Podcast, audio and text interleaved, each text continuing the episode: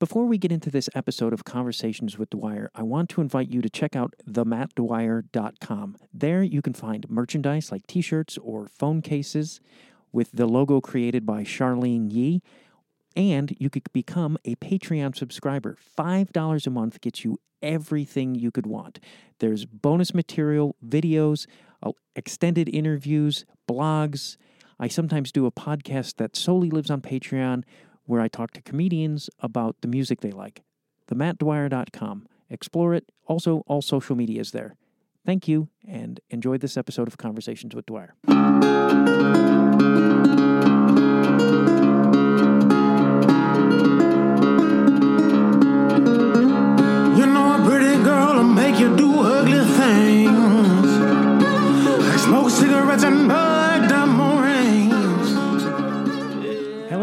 Welcome to Conversations with Dwyer. I'm Matt Dwyer, and if you listen, you already know this is a music podcast. If you don't listen, then this is a music podcast, and you're probably listening because my guest today is Buffalo Nichols, aka Carl Nichols, and that song that played me in is from his recent album.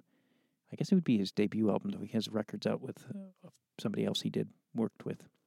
Uh, but the song is called "How to Love." And that is from his self-titled album Buffalo Nichols. And he's, as you could probably tell by the music, is a blues musician. Uh, I'm a big blues dork. I'm a music guy in general, but I really like blues. I grew up in Chicago. How can I not like blues? It was everywhere. Sometimes a lot of bad stuff. Probably more bad blues in Chicago than good blues. But I did get to see some good blues. Um, that album is out on Fat Possum. Uh, in the show notes, you there are the links to his uh, Buffalo Nichols' uh, Bandcamp, so you can go and buy it.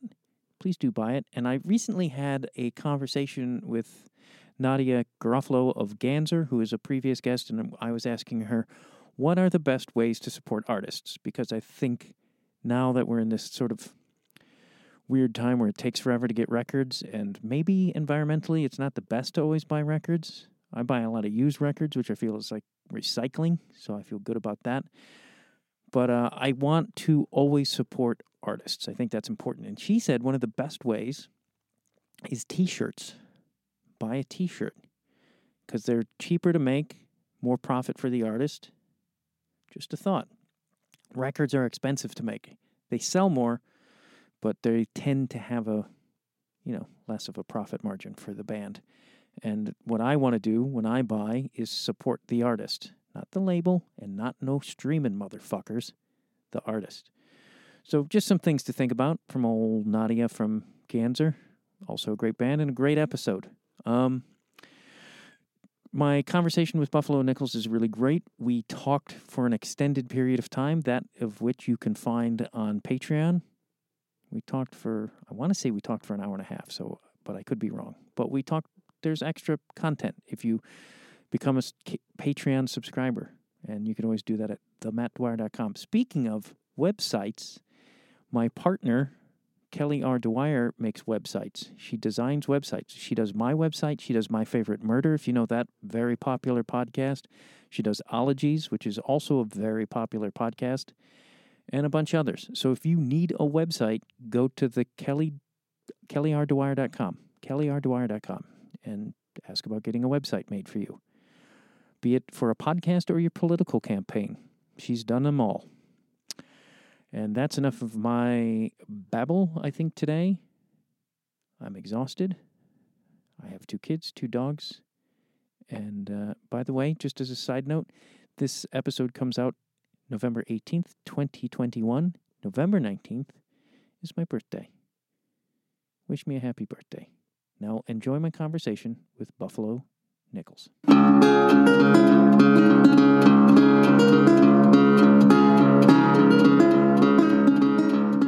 No, I'm actually in Wilmington, Delaware. Also beautiful.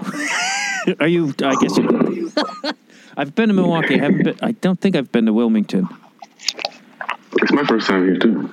How's it? How's yeah, I'm on tour. Oh, right. Oh, well, I appreciate you taking out the time to do this because I know how that can fucking be. Because you're probably just Yeah. like, I want a nap. Why do I got to talk to this fucking asshole? Reading my mind, man. No, it, no, it, no, it's it's totally good. We we had a day off uh, yesterday, so and I got to Wilmington yesterday, so I'm feeling well rested. What do you What do you like to do when you got a day off? Do you get to, do you? Because I've I used to tour not as a musician, but similarly, and uh, you know, half the time I was just like, "Fuck this town! I'm staying in bed." Yeah, I am that. I'm the exact same way. I don't. I mean, really, to me, rest is more valuable. Like this city's not probably not going anywhere. I can come back, but once I miss that nap, if I miss that nap, it's gone forever. Yeah, is it? Uh, have you done a lot of extensive touring? I know you. yeah, um, yeah, I've done a lot of touring. Most of it was very like sort of DIY, um, and I've done like some, you know, week, two week stints and like sort of, uh, you know, properly managed setups and. But it's always like you know, whenever I'm touring with other bands, there's always one person in the band who wants to like go to the museum or some shit, or like you know, go see the the local attractions, which is totally good to do on some days. But you know, yesterday was not one of those days. Yeah, because did it take you a bit? Uh, was there like a learning curve with? Because you know, like when I toured and I was young, I was like, "Well, I'm gonna drink and see if any girls want to talk to me." I succeeded at the drinking. The girl part didn't work out so well. Yeah, that's the way it goes. Well, not really for me, honestly. Like I, I've never, I never really, really liked the social aspect of, of performing or touring. So I always just wanted to be left alone most days. So it wasn't too hard. The drinking was like to coax actual social interaction. So it wasn't like I, you know, I was not looking for trouble or anything. Yeah, that's what I. It took me a long time to learn, but I was just doing it because I was uh, anxious. It, uh, it really had nothing to do with the taste. I just it, it was the only way I could talk to people, Yeah, exactly. which is healthy, Carl. It's a healthy.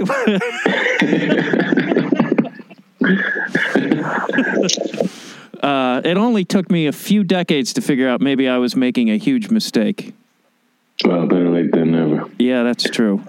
I mean, I kind of, I was very, uh, I mean, I've always been very introverted, but then I'm 30 now, but in my 20s, I, I would drink to force myself to, to be more social, but then I, I think the big aha moment for me was like, wait a minute, I don't have to drink to be normal. It's just that these people all kind of suck. I have to drink to tolerate them.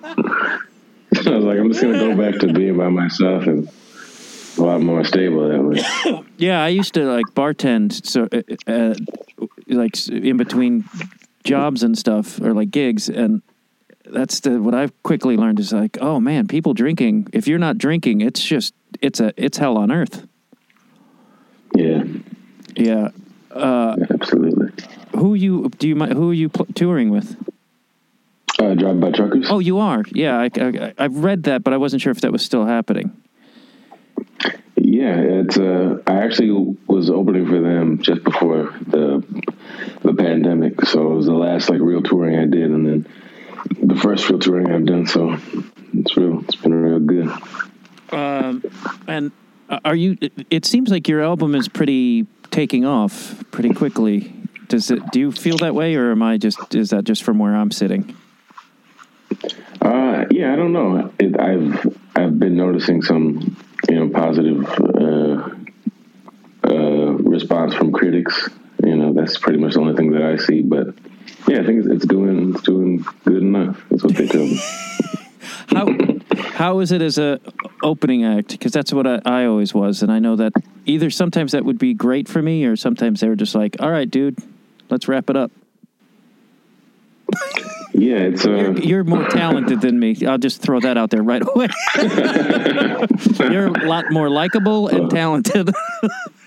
Oh, all right. Um, I don't get that often, but thank you. um, yeah, it's especially opening for the drive-by truckers. It's been uh, overwhelmingly positive. They're definitely, and their fan fan base kind of has their own sort of community. So it was the same way last tour, where you know, by the middle or towards the end of the tour, word had kind of gotten around that people were liking what I was doing, so people would start to show up early, and it's been it's been good. But I've definitely had you know some experiences where the audience was just waiting for me to to be done, and I don't I don't like that. You know, it's not even like an an ego thing. It's just like it's just very it feels like a waste of time to you know spend all your time and money and and energy to be in front of a bunch of people who are just like disrespecting you to your face and i yeah i don't i don't take it lightly but luckily that's been it's, been it's been happening less and less so i don't have to get in any trouble Yeah. How how old were you when you moved to Milwaukee? Because I know you were born in Houston. Is that correct?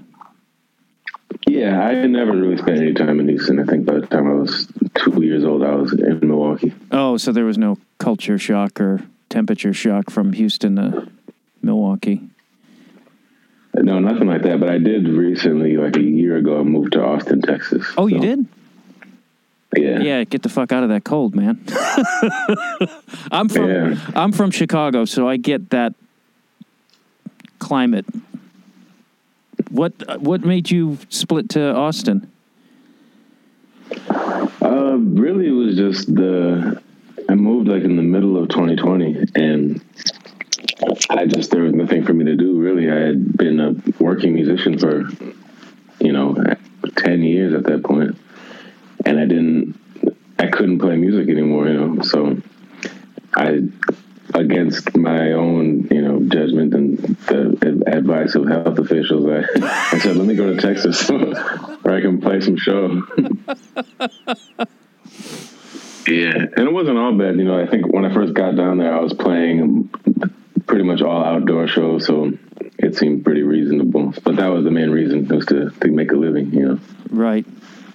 Did you find it easy to adapt to? Because that's a pretty, it that's I mean a pretty established music scene there. Was it? Did you already have connections and know people, or was it pretty welcoming? I I, I, wouldn't- I wouldn't know what because it's such a music town.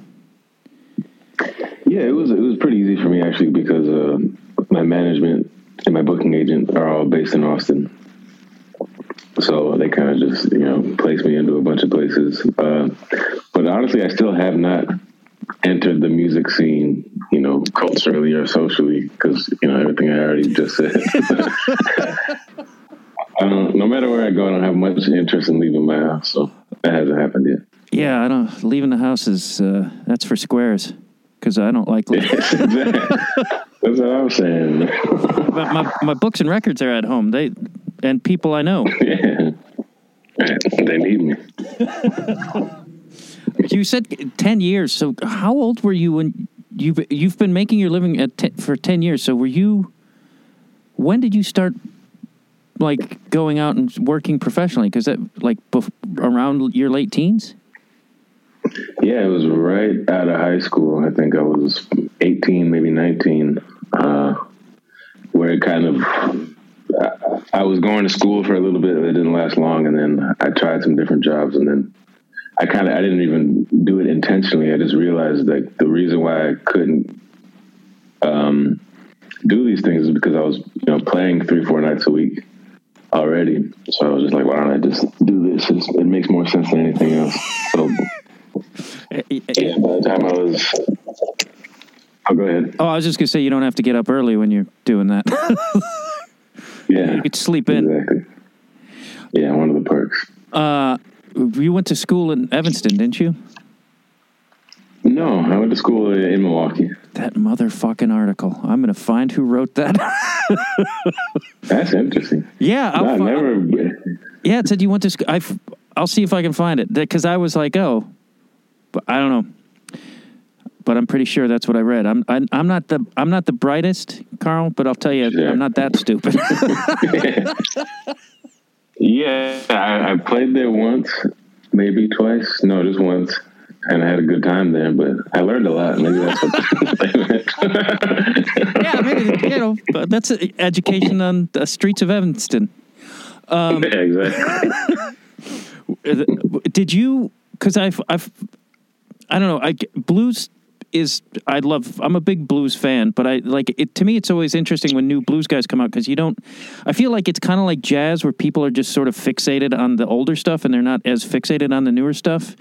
So I'm always interested because Yeah. no one like I was into blues and jazz as a kid, and every let me tell you. The kids I went to high school with, that wasn't a popular choice. it was, it was all hair, Yeah, it was sure. all hair metal, and uh, no one liked me because of it. and they were just like it was just like baffling that people listen to jazz and i was like i don't know hair metal sucks that there's a good start but Yeah. i was curious what uh, what led you towards blues music because it's you know it's not something that you find readily available these days Uh, yeah, I think it was just um, when I started playing guitar, I was, you know, quickly became obsessed with it. So anything that had a guitar in it was interesting to me. So that was how it really started. But um, it was also just like, you know, when you're when you're in like early adolescent stage, you're always looking for sort of people to look up to for whatever reason. But it, it just worked out that I was listening to people like Lightning Hopkins and Muddy Waters, and they were just like they were just really cool, and that was what it started off with. I think that was another thing, probably what you experienced. People didn't really understand what jazz was because, you know, if I would have said I listened to jazz at that time, they immediately would would have thought of Kenny G or something, and not Miles Davis, you know. yeah exactly. And John Coltrane is way cooler than Kenny G. i don't i i don't know how that came about that form of jazz a friend of mine has a theory about it that it was when miles davis started playing around with the grateful dead which and that's sort of was the beginning of like what entered into th- that sort of kind of jazz like that i don't know if that's accurate i just wish it didn't happen is that wrong No, I mean, I, I don't think it's done the music world any favors, but it's great for for the people who like playing saxophone on a cruise ship. Know, that's uh, it's now a great way to make a living. it just it's like baffling to me because jazz to me like that era those guys those are the coolest and then it's just like how did it end up just so milk toast and square Yeah, and I think the same thing sort of happened to the blues. There was just some at some point it went from very cool and sort of counterculture in a lot of ways to just like the lamest thing that you could think of. And I think there's always these sort of movements where people try to change the perception and they change the reality of it, but it's really hard to fight against those, you know, sort of stereotypes. yeah i read that you and i hope this is accurate since you didn't go to school in evanston but uh that you would search around the radio station looking for music and i was just curious like because I, I i don't know much about milwaukee radio but like what you would what you would find and what sort of what the culture of milwaukee radio was that fed you Um, I think that's probably referring to like.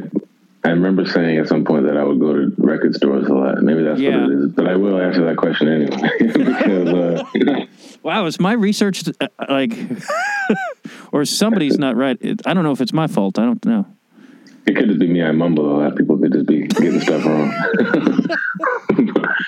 but I do remember like, um, yeah, the radio being. As a kid, I only listened to what my mom would listen to, which would be the the jazz station, and that was pretty much it. But then once I started exploring the dial myself, I started listening to.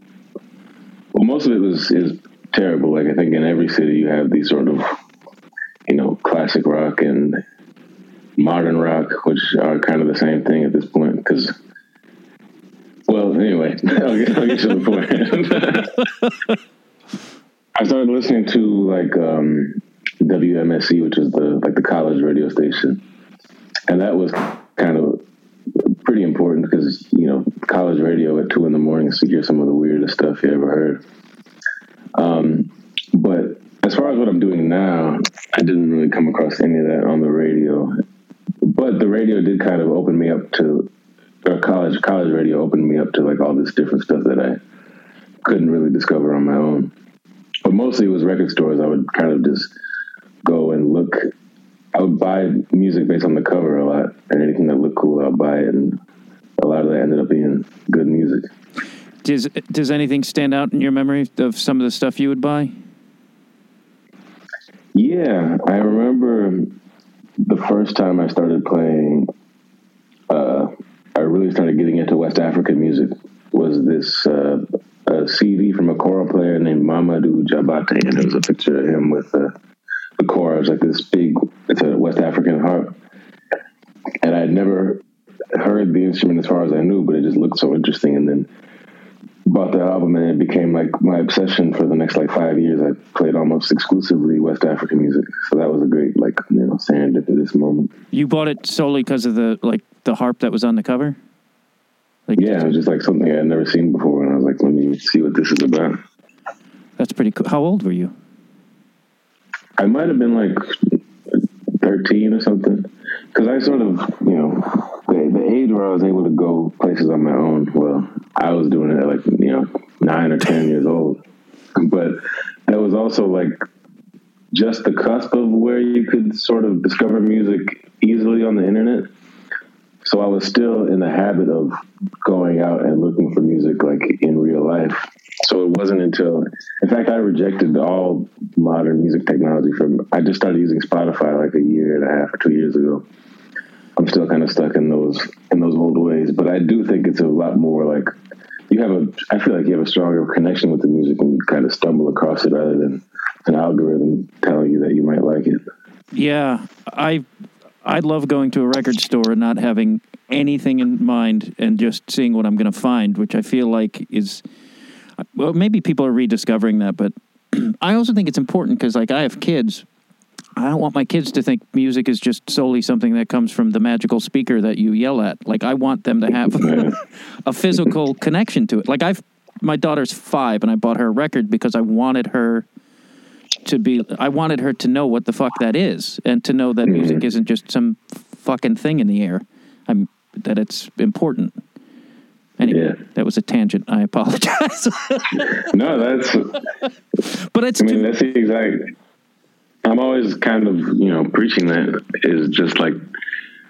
I mean, maybe this is also a tangent, but I feel like the further you get away from the actual source of the sound, the further you get away from the the essence of the music. And I think there is still this physical quality to the music when it's recorded to tape and played on a record or on a tape. It's different than than digital. It's not not it's not even a matter of better or worse. It's just like you you're closer to the source in that way, and I think I think it matters. yeah. I, I think it's, and I, I mean, and I don't think it's because I grew up with records. I because I you know at one point someone stole all mine, and then I went to CDs, and I didn't. I just didn't like it as much. I, and so like over the last 10 years or whatever i went back to records and I, it just seems like a better just I, not this, this is going to sound weird but like spiritually there's like something more beyond just like it, there's something important to it to me i don't know do i sound like a goofball Yes, but I totally agree. I'm on the same page. I think that's interesting that you were sort of on the cusp of digital and records because I, I feel like I'm like I'm 53, so I'm obviously older than you. But it's like so to me, it was like rec- uh, I was records and eight tracks and cassettes were that was it. Kind of baffled by the return of cassettes though, uh, like except for the fact that it's affordable, which I think is important. Yeah, cassettes were actually cool to me because I used to have like the 2000 Toyota Corolla that had a, a tape player in it. But you know, as soon as I got a, a car that was made in this side of the century, I, I had I, had- I had no use for tapes anymore. Yeah, tapes. That's what my friend was speculating. Is that's why cassettes came back is because that generation there was so many younger folk with cars with cassette players, so they were just like, "Fuck it, let's get cassettes." Yeah. Yeah. Just- so- were you buying records up until recently, or was and did you begrudgingly get on Spotify? I was buying CDs. I did get into like vinyl records for a little bit until, you know, coincidentally somebody stole my record player. so then, and then I kind of started like moving around a lot, so it was really it was not very practical. Um, and then, believe it or not, I just went through a long period where I just stopped listening to music. Like I and I really stopped trying to discover new music. So I was pretty much like listening to the seven or eight CDs I had on my iTunes on my phone, and that was it for for years. And then I kind of just, for some reason, like maybe I just, you know, woke from a deep depression. I was like, let's let's listen to some new music now. So this was like, yeah, maybe two years ago. I I finally started streaming.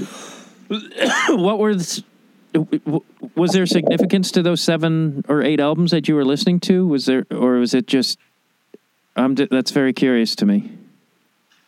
No, not well. Maybe there was because it was it, it was just like a, a, sort of connection to this time where I was uh, like a sort of what do you call it? Um, there's like this big a big change in my life, sort of that I can't really put my finger on what it was, but all these songs were just attached to this point in my life, and it was like connected me to a, a time where things felt, you know, reasonable. Everything just seemed fine. So I could just listen to these songs and didn't remind me anything bad or anything good. It was just like this neutral sort of place that it would take me to, and I didn't want to didn't want to leave it.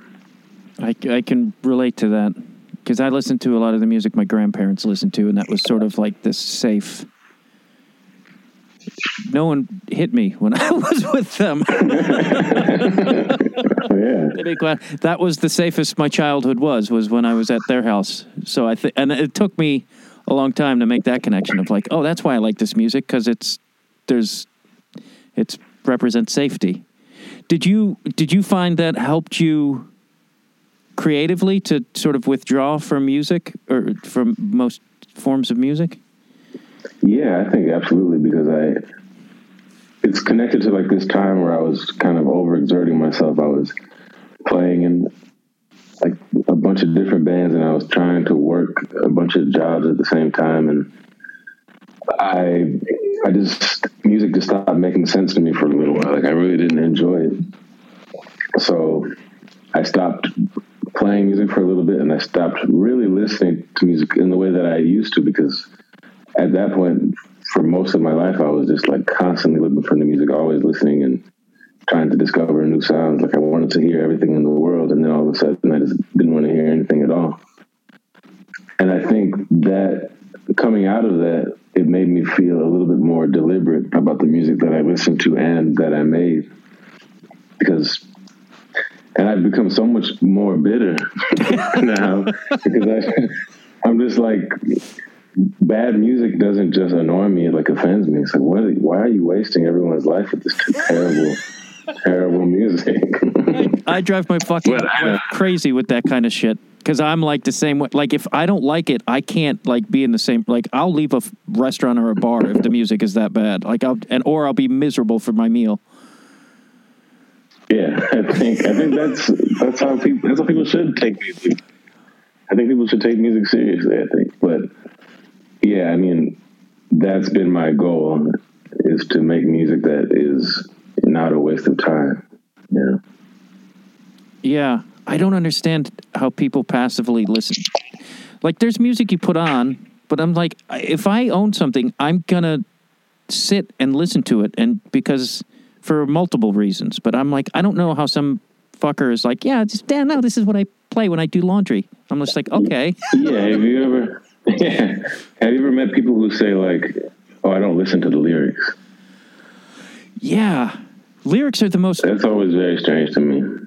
Yeah, and I've even read about musicians who were like, lyrics are the last thing that they some like it's not as important to them, or they just. And I'm just like, how the like to me, I've always been very focused on the lyrics. Where did they come in and with your creation of music? Um, the lyrics always come, I would say, like either in the beginning or in the middle. Like it's really hard for me to write a piece of music and then put lyrics to it. I feel like the the lyrics have to kind of come in and decide how the song is finished. Um, but it's also difficult to just write lyrics because every time I write lyrics, it's really hard to, you know, try to fit it into a song. So it's usually they usually happen at the same time. But that was something that took me a long time to figure out because, you know, I was a big fan of Nirvana, and I always read that like you know Kurt Cobain wouldn't write lyrics until he got into the studio or something like that. Yeah, that's I what like, I was referencing actually. Yeah, and I mean it kind of makes sense because you know to a preteen it's a lot deeper than it probably actually is. some of the, some of the, I mean I. I don't know what was going on in his mind, but there's a lot of. But I think that's also the genius of of you know someone like Kurt Cobain is like, depending on how you're feeling, it's either complete gibberish or complete like the greatest thing you've ever heard.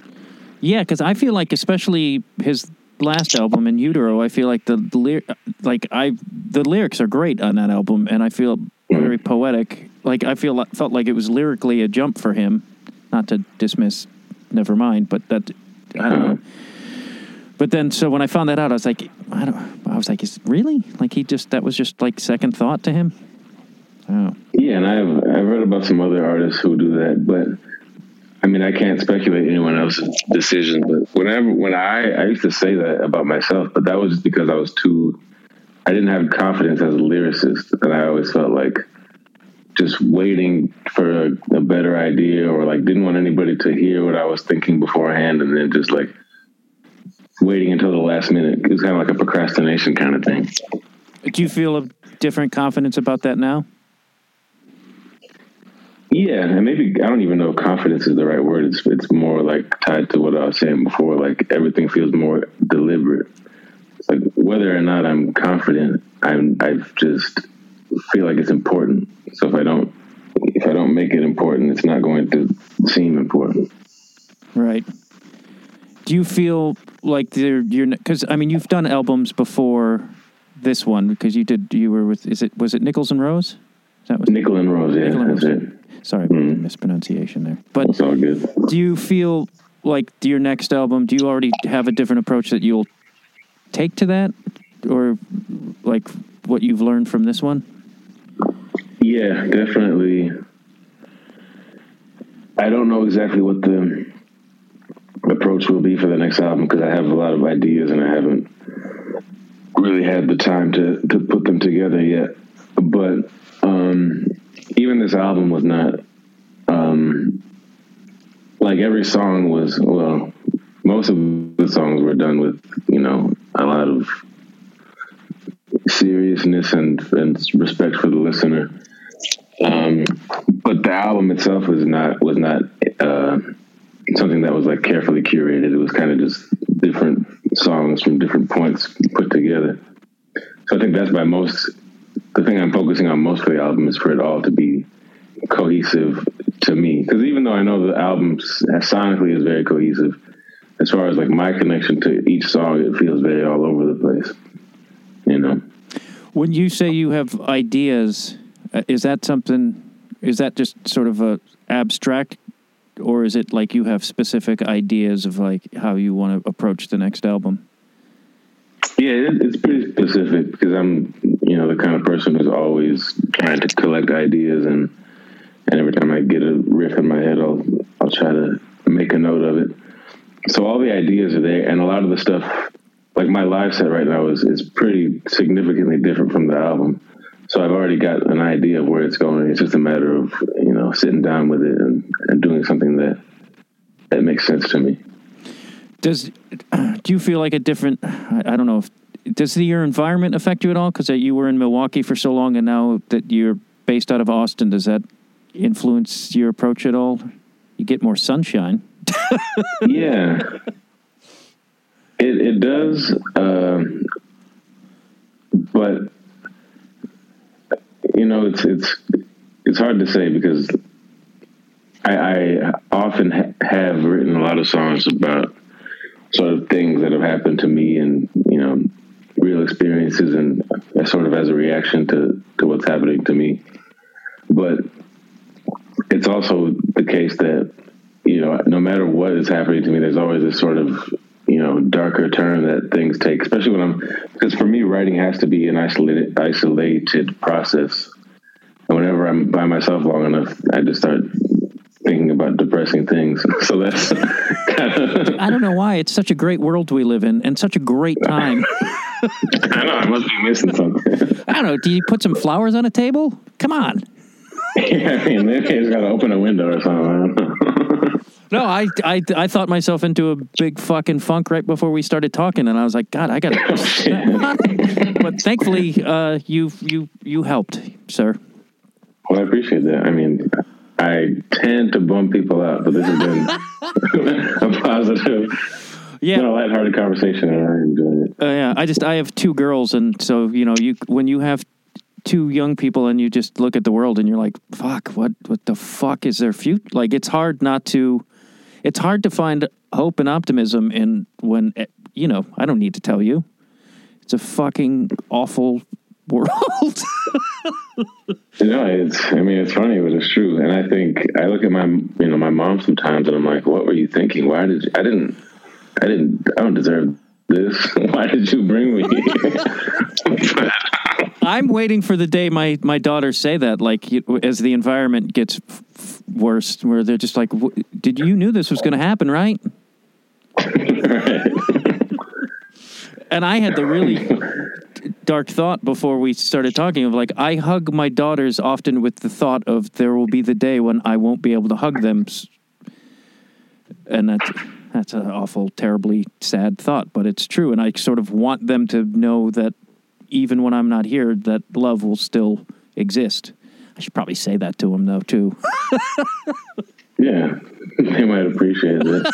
but you know, I mean, I, I mean, it's it's no, I, I'm glad that you said that because to me, that's at least from my perspective, a lot of my songs, and maybe they're not necessarily the ones on the album, but the songs that I write, they get very dark, but it's always like this sort of.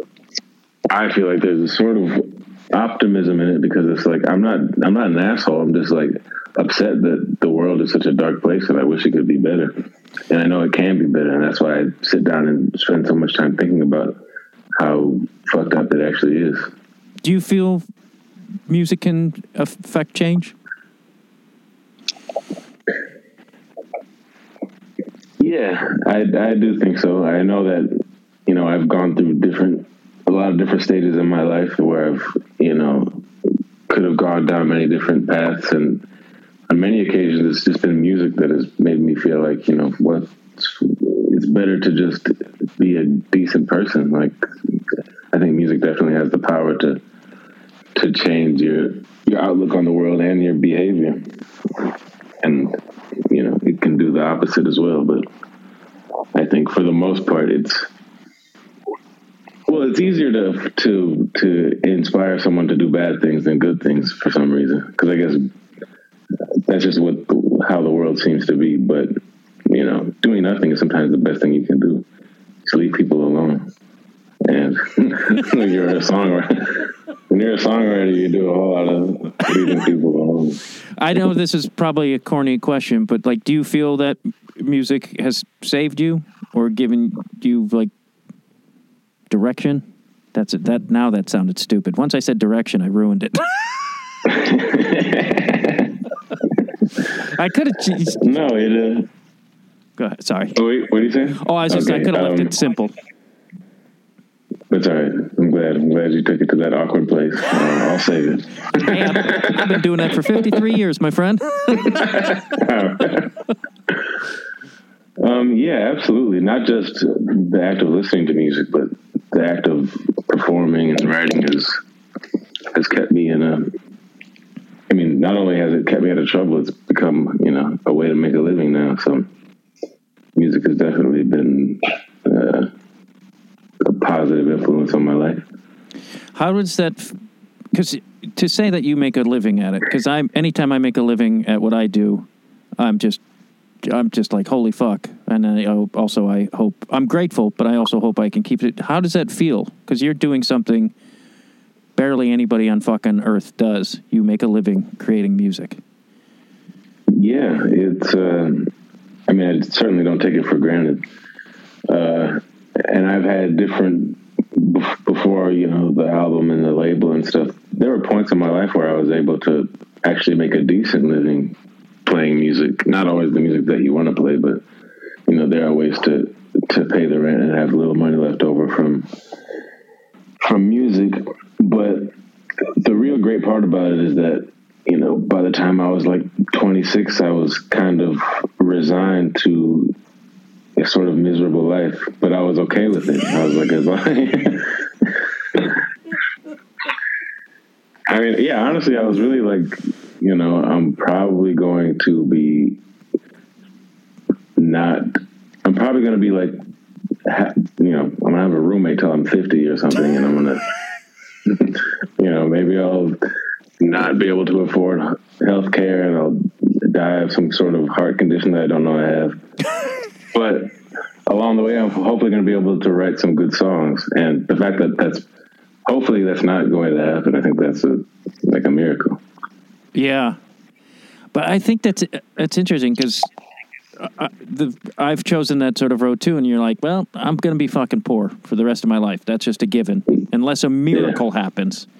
But at least I'm like I would rather be happy and broke than like some dickhead stockbroker because those guys they're so coked up they don't know they're unhappy. That's the truth. I mean, I think the 2020 version of that is like uh, some kind of like tech guy that works at Facebook. Yeah. Like, I think, I mean, I can't tell you how many times, and this is not even in Austin, how many times I've just been sitting at a bar and seen some miserable tech employee talking about how miserable his, his life is and how much money he's making. And it's just like, yeah, I've I've seen enough of that to know that the important thing is to be happy and to be sort of proud of the the impact you're having in the world. Are you are you cautious at all about like fame? Because personally, I think like we're just seeing the beginning. I think you're going to be a you know pretty big guy. I don't know. Don't say that. well, uh, you're, I, have never, I've honestly. I was just gonna say you're. No, sorry. That's all. I was just gonna say the album's oh, great. And like I really, uh, I don't know. It's it's powerful. You're a powerful guy. Well, thank you. I mean, I honestly have, have never never thought about it because I think a lot of people say, "Oh, I don't want to be famous," but secretly they're hoping it happens. Like I, not only did I want it, it did not seem like a possibility just because of the way that I came up. It was like there was no visible path to fame and fortune. It was just like everybody I knew was just making music, either because they wanted to make some money or because they just liked doing it. Nobody had not not not that I knew of. Nobody knew. Nobody had like these great ambitions.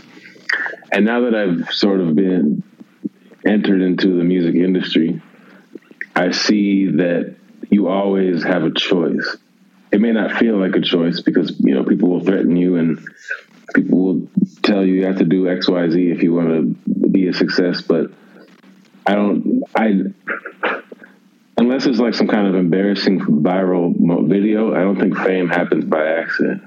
I think you have to sort of, to a certain degree, you have to sign up for it, and I, I don't, I don't want that. And if I feel like that's happening, I'm going to do something terrible to derail my career. Not on not on purpose, but I'm sure this is my reaction. uh, yeah, it seems fame seems like one of the worst things. Like I've had some friends in the that I, people I know in comedy sort of get mild fame, and it just seems to make them fucking crazy. Like it doesn't seem like a good place to be. Yeah, I don't. I don't think it's fun. Like I'm the kind of person who will hide when they see like an acquaintance at the grocery store. So like the thought of, I said you're gonna say? Yeah, I know. I was just like, I same thing. It's like if I see somebody I know in a coffee shop, the last thing I want to do, I'm just like, I just want to get my coffee and go home, man. Right. Yeah. So the thought of being recognized is not. It's not. It doesn't sound fun to me.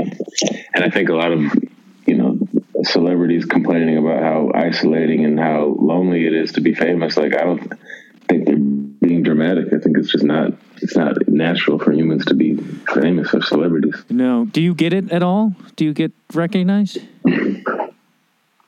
no, I don't think I ever really have. I think once I was at a I was at a blues festival in Austin, and somebody said, "Oh, you Buffalo Nichols?" I was like, "Yeah." but that that kind of makes sense. In my 20s, once somebody thought I was Corey Feldman and I had to leave a bar, and that was. Uh... First of all, it was insulting because uh, I was like, oh, great, I look like Corey Feldman. That's not a win. yeah, you got to leave at that point. There's no coming back from that. yeah, I think that cost for like 10 years of therapy alone. uh, I. You mentioned the African music, and didn't you go to Africa at some point? Is that because now Yeah, I'm gun shy to- to ask about anything I read? so that that one is accurate. Uh, yeah, I went to Senegal for for a little bit about ten years ago now. was that a, a, a music a music journey, or was it was there more to it than just uh, the music? Uh, it was it was music, but it was there was more to it just because at that point in my life, like most of my my friends were like African musicians. So eventually, like they invited me out to to just go see, you know, to see what it was like there, and it was just a really really great experience. Yeah, I. Did anything stand out about, or was it just a great experience? Yeah, the the biggest thing that stood out was, uh, you know, because most there's still a sort of, uh, I guess you could call it mm, something like a, a caste system, but not to the extreme that you might think it is. But people are sort of born into certain families that traditionally do certain things. So all these musicians come from the the griot family, I guess is what we would say in American English. So like everyone in the family is sort of either expected or nurtured to be a historian, a musician, some kind of artist.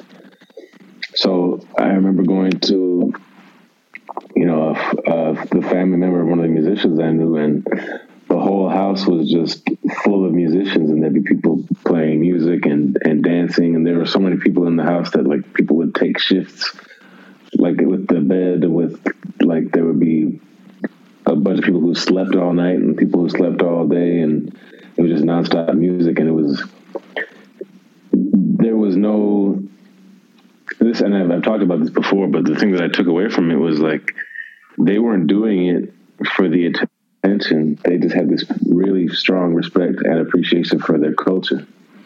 And some people were, were able to take that and make a lot of money off of it, but that wasn't really the goal. The goal was just to preserve this culture because they understood all the work of the people who had done it before them, what they had done to allow them to, to turn it into a career. And I think we had lost that with American music. I think, you know, the big, all this thing that, all the stuff that we love that comes from jazz and blues and all this stuff, it existed before the music industry. So it came from real culture, from real people just expressing themselves. And I think it's important to keep it alive, regardless of the sort of financial financial reward that can come from. That's wild. I feel like the only, and maybe I hope it's not changing, but I feel like the only place that holds on to that culture to a degree is New Orleans, the greatest place on earth. yeah that's definitely the the standout place i couldn't really i'm sure there might be like little pockets here and there that i'm not aware of but that's that's definitely the the first place that comes to mind Yeah, I feel like Western culture kind of has a disposable, just art in general is just disposable, and it's either how can we monetize it and and ruin it. it's like, and not, but except for New Orleans, I, I've I've only been to New Orleans once, but I swear to God, if I didn't have my wife back home, I would have fucking never left. And I, yeah the, maybe I was close. uh, well there's those like those those like train hopping crust punk kids i think they they feel the same way they just go there and then they're like well i'm just gonna stay here now and and be a piece of shit that could have been you man I'm not much for the crust. I, I gotta I gotta bathe too much to be crust punk. Oh yeah, they wouldn't let you in. Shouldn't say that. No disrespect. No, I- the crust punk I interviewed Sunny War a while ago, and she was she would like hop trains when she was like 17, and it's crazy. Yeah, I've, I've I've met her a couple times and seen her play, but she's she's really cool. Yeah, it, she was wild to talk to. Especially that. I mean, Yeah. train hopping's always been something that fascinates me. Like, uh, in my brain, I'd like to do it, but you know, I'd last fucking fifteen minutes. Yeah, I've never. I've always like come across those people, and I'm always like, dude, the Megabus is like five dollars, man. You don't gotta. You don't gotta. it's dangerous. Yeah, she almost got killed. That's why I'm like, well, fuck that shit, man. But I, Yeah, adventure. sure, I maybe that's just this sense of adventure. Uh, I really appreciate your time. I really, uh, I love your music, and I really greatly enjoyed talking to you. It was a lot of fun. Thank you. It was a pleasure. Yeah, I had a great great time.